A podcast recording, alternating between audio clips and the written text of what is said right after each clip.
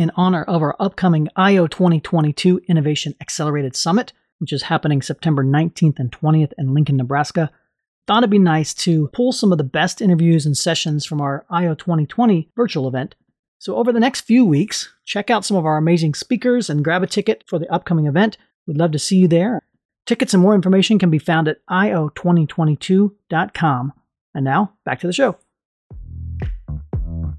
Inside Outside Innovation is the podcast to help new innovators navigate what's next. Each week, we'll give you a front row seat into what it takes to learn, grow, and thrive in today's world of accelerating change and uncertainty. Join us as we explore, engage, and experiment with the best and the brightest innovators, entrepreneurs, and pioneering businesses. It's time to get started. We are excited to have Steph Smith here with The Hustle and Trends to talk about one of these amazing new trends that we're seeing is the whole move to remote work. Steph is the head of trends and product manager at The Hustle, which is a great newsletter if you don't subscribe to that. Trends is their exclusive group, and I, I've got to say it's, it's one of the best groups out there to talk about new things that are happening out there, new business leaders, things along those lines. She's got a new book out called Standing Out in 2020, Doing Content Right. And I know she's been doing a series of sessions on that.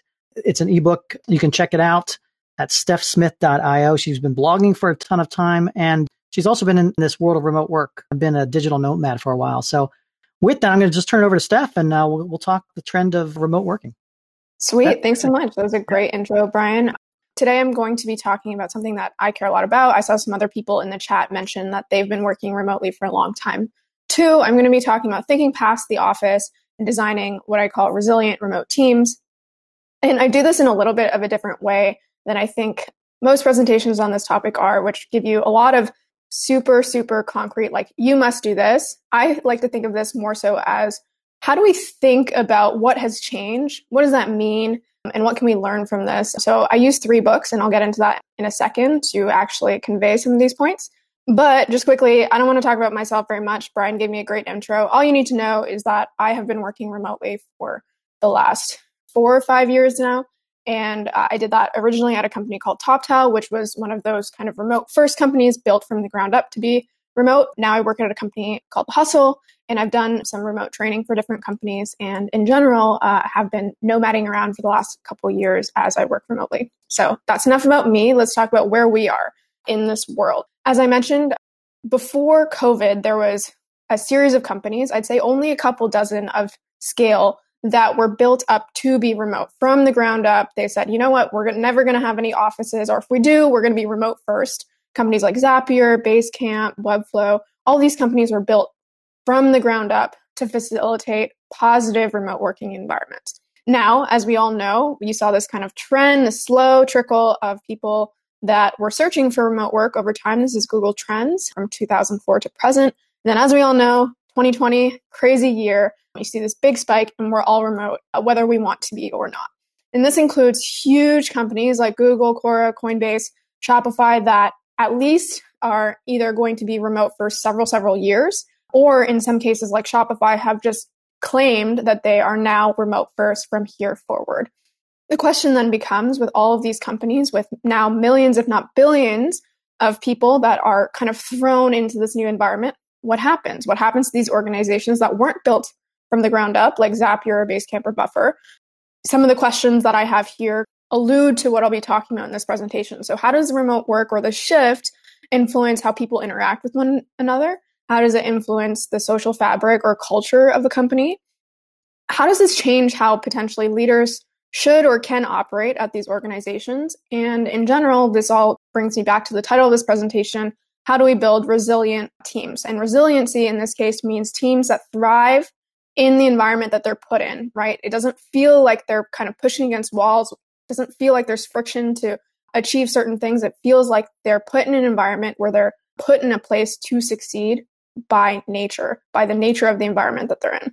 So, as I said, this presentation is really based on three books that I've read and, and I think are excellent. It's Give and Take, Algorithms to Live By, and The Four Tendencies. And I like using books like this to really frame these conversations because these books are actually not based on remote work at all. They're based on human psychology, they're based on how people interact in given situations or environments. And then I just layer on a question Is this still true with remote work, or how does this change as people go from an in person environment to remote. And so we'll talk specifically about how giving and taking behavior may change with remote work. We'll talk about how we can design systems. So, using something from algorithms to live by, game theory, how do we incentivize people to actually act in their best interest? Because they don't always do that on their own. And how do we, in general, make remote work sustainable? And then I'll talk about the potential archetype of remote worker using this four tendencies framework.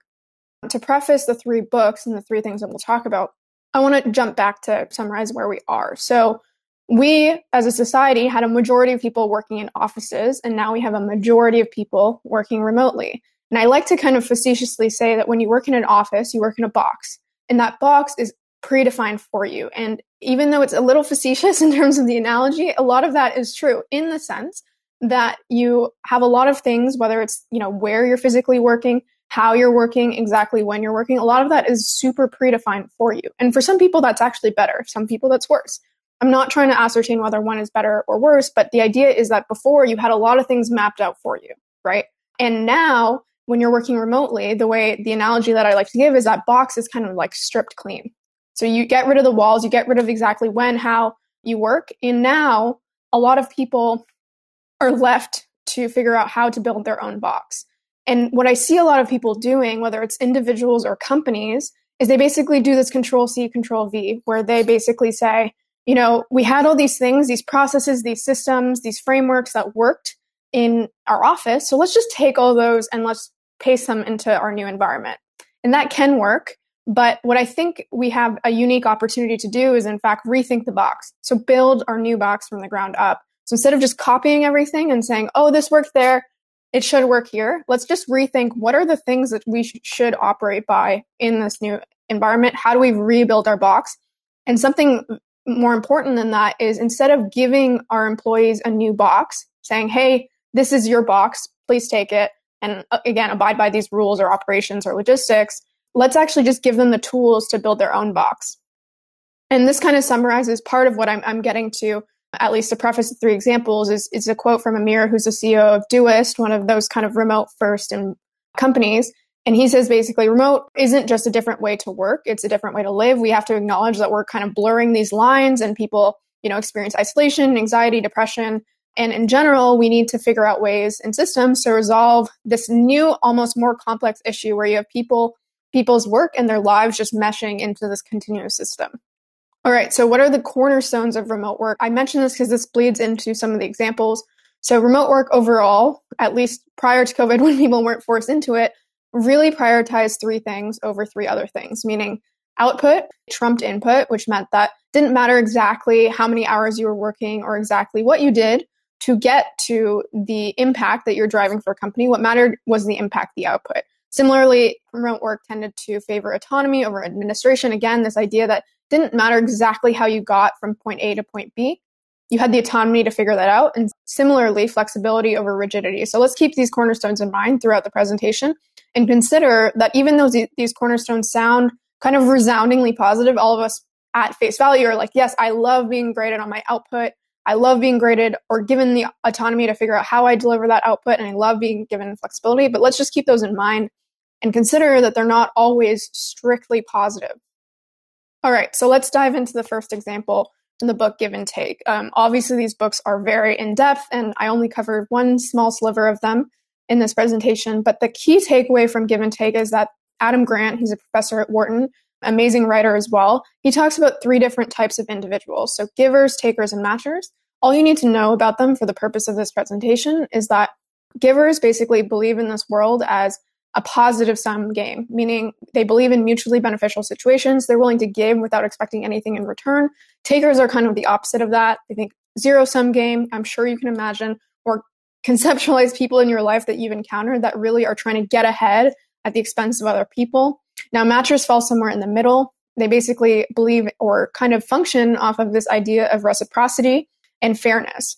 All right, so with that in mind, the question, or sorry, before I even get to the question, something I want to mention is that the whole premise of Adam Grant's book is a little surprising in that most people would expect that given takers and matchers, and takers in particular, their approach to life in terms of kind of utilizing other people to get ahead or prioritizing their own growth over other people's, that you would expect those people to be the most successful. Now, interestingly enough, he found that givers were both at the very top of the spectrum of success and the very bottom.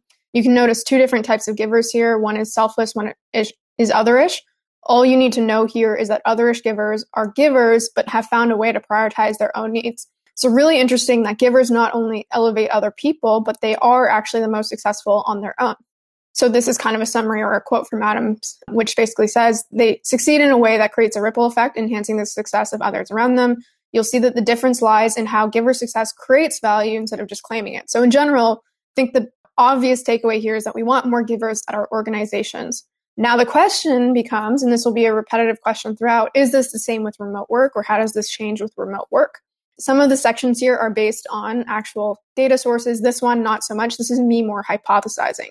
And what I've come to in terms of my many years leading teams, interacting with teams, being individual contributors on teams, is that because if we remember the cornerstones of remote work, we prioritize output, we prioritize impact, that within remote, all that matters is that impact right? Are you delivering value? Are you worth your salary? Are you hitting your KPIs?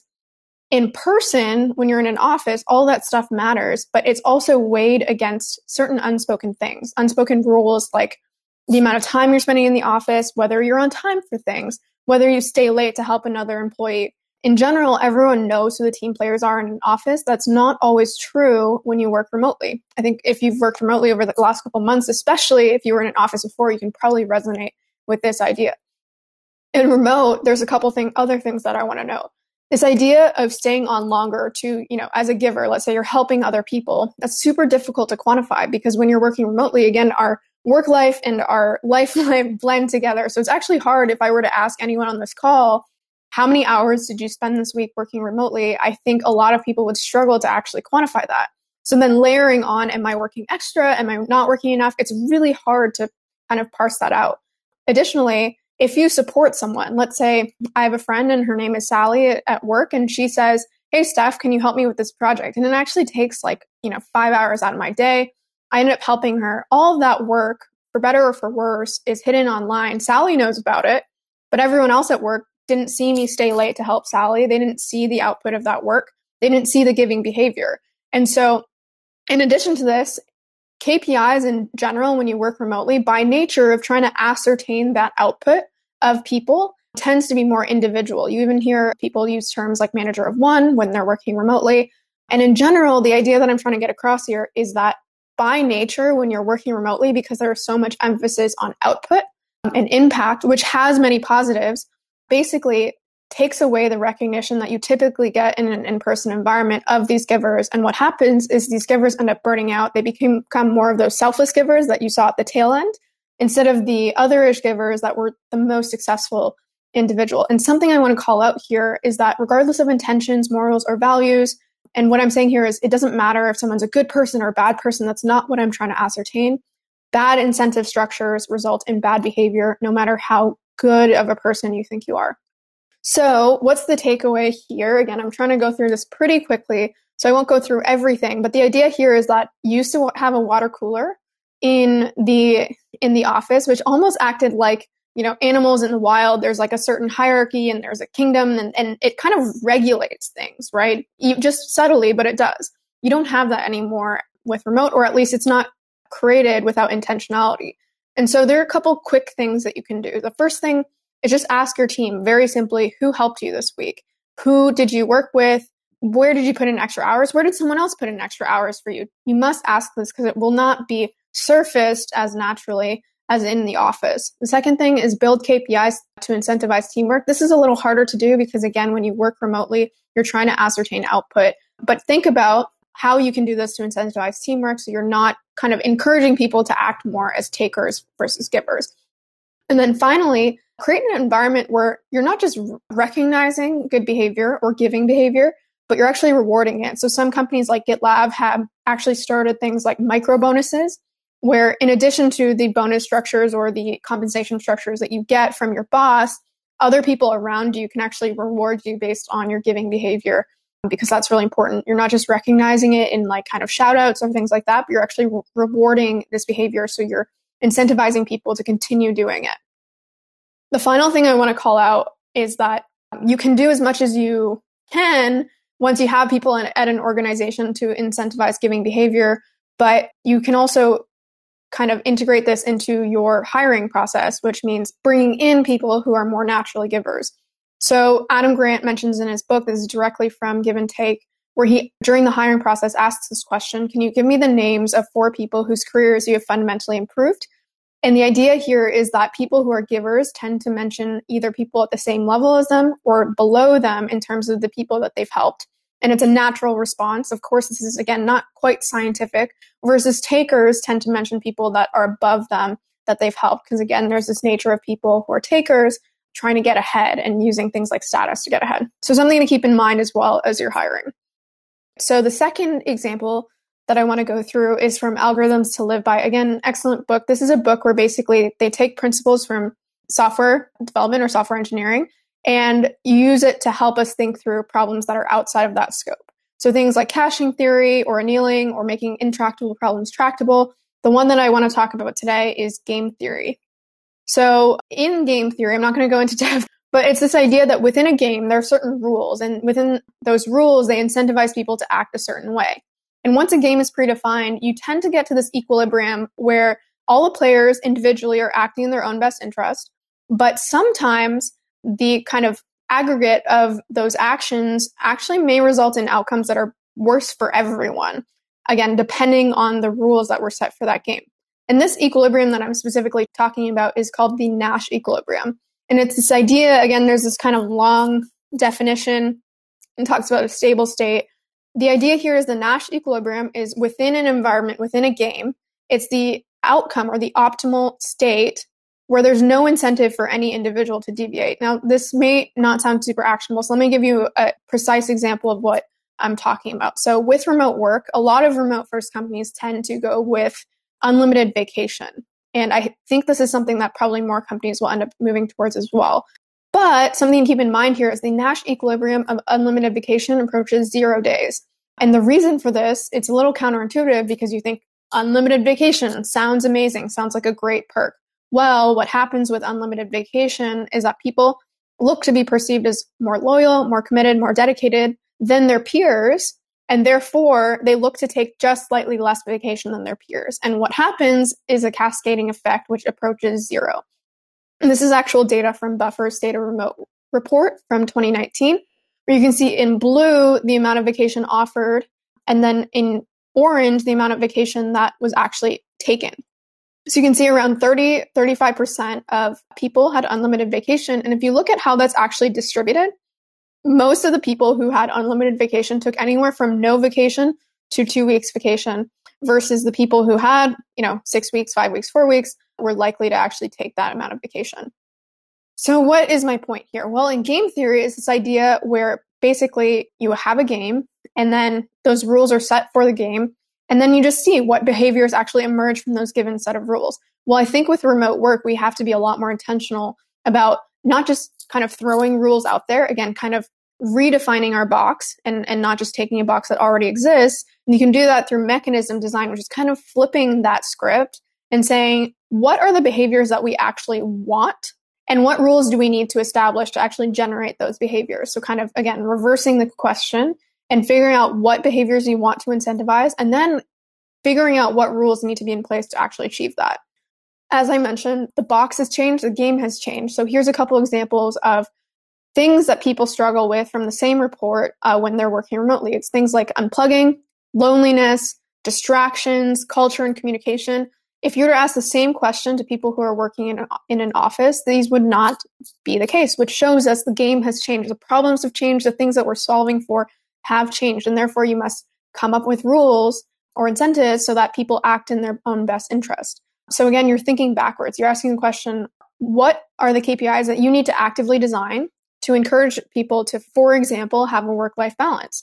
outside of just the freedom to define their own. And this is really important because it sounds counterintuitive to say, hey, I'm actually going to define more rules because flexibility sounds like a great perk or sounds like a great thing to have but actually you can help your employees in certain situations to actually help them again this idea of building their own box something i want to call out here is again is wall street which is again the most like capitalist type environment there is has mandatory off hours so that brokers don't push themselves to their Nash equilibrium, which would be the sleepless equilibrium where they're constantly trading. So you have to think backwards and figure out how to design an environment that people succeed in.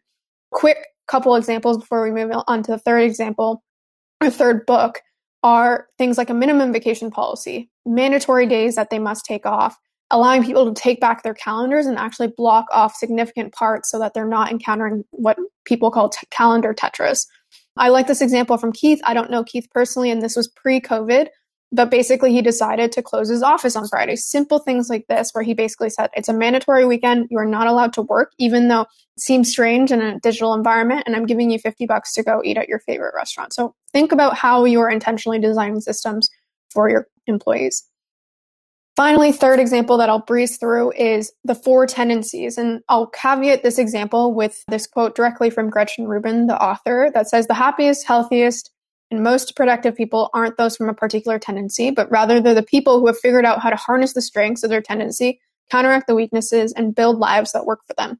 So, what is the four tendencies? It's this idea that there are, as it sounds like, four tendencies upholder, obliger, questioner, and rebel. Now, these two highlighted in green are not highlighted because they're the best, as Gretchen said in that quote. It's just that they're, they're, they are the most common. Now, the four tendencies is basically a two by two framework which identifies how people respond to expectations or accountability. So, do they readily meet outer expectations? Do they readily meet inner expectations? Do they resist both of them, or do they kind of fluctuate towards or err towards one or the other? So, I personally am a questioner. I resist outer expectations and I meet inner expectations. To give a quick example, if I wanted to get fit, having a gym buddy as an outer expectation expecting me to show up, that actually wouldn't help me. And that actually is something that I've tried to do throughout my life, hasn't worked. Meanwhile, something like actually understanding the science behind why I should be fit or kind of convincing myself that my identity or I want to be the type of person who, you know, respects their health. That works for me. So as a questioner, I meet inner expectations, I resist outer expectations. Now, I did a poll on Twitter a while ago, got around 400 votes from people who had been working remotely, again, pre COVID. And it was interesting to see that the most popular tendencies among this, again, non scientific poll were questioners and rebels. And I thought, huh, that's interesting. If we remember, questioners and obligers were the most common in the overall population with remote workers, or at least those who sought out remote work, were questioners and rebels with the, the familiarity or the common thread here is that they both resist outer expectations. I thought that was really interesting. And I think that relates to this idea that there is a level of self selection or misalignment with outer expectations of society, of people trying to at least identify their own work norms, identify their own vision, or how they can actually build something, build their own box. And this doesn't, again, mean that they're more successful or less successful. It's just perhaps that they actively sought out this type of environment.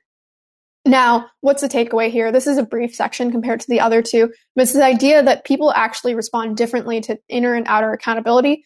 We used to have everyone in an office, and that didn't necessarily work for everyone. Now we have everyone remote, that doesn't necessarily work for everyone. So I think the idea here is that leaders need to actually learn past just the high level this person is good at these skills this person is good at these skills this is my top player this is my you know less valuable player and more so think about how to tailor their leadership styles to figure out how to motivate their employees, whether they're in a remote environment or not. But especially if you're in a remote environment, how do you incentivize, if we just quickly go back, how do you incentivize upholders and obligers when questioners and rebels tend to naturally seek out this environment? And on the flip side, if you're in an office, how do you naturally incentivize questioners and rebels so that they're motivated when upholders and obligers may more naturally fit into those traditional environments? So just something to consider. Right, this is the final slide I have, and I know we're running out of time. But the idea here is just again, there are certain things or certain ways that humans tend to interact in an in person environment, and they don't necessarily act the same ways in a remote environment. And in particular, they may not even act in ways that benefit themselves all the time. So we must, as leaders, if you're leading a team, if you're leading a company, it's good to consider some of these things and figure out A, how do I encourage giving through discovering, hiring, promoting, and acknowledging and rewarding, as I said before, givers?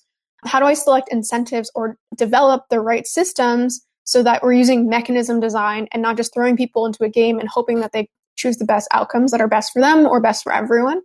And then finally, how do we actually learn about our people past the face value in terms of their skills and figure out how to harness their unique strengths, whether they're in an in person environment or a remote environment? If you want to find me or if you have questions, happy to answer them now, but you're also welcome to email me or DM me on Twitter. And that is it. That's it for another episode of Inside Outside Innovation. If you want to learn more about our team, our content, our services, check out insideoutside.io or follow us on Twitter at the IO Podcast or at Ardinger. Until next time, go out and innovate.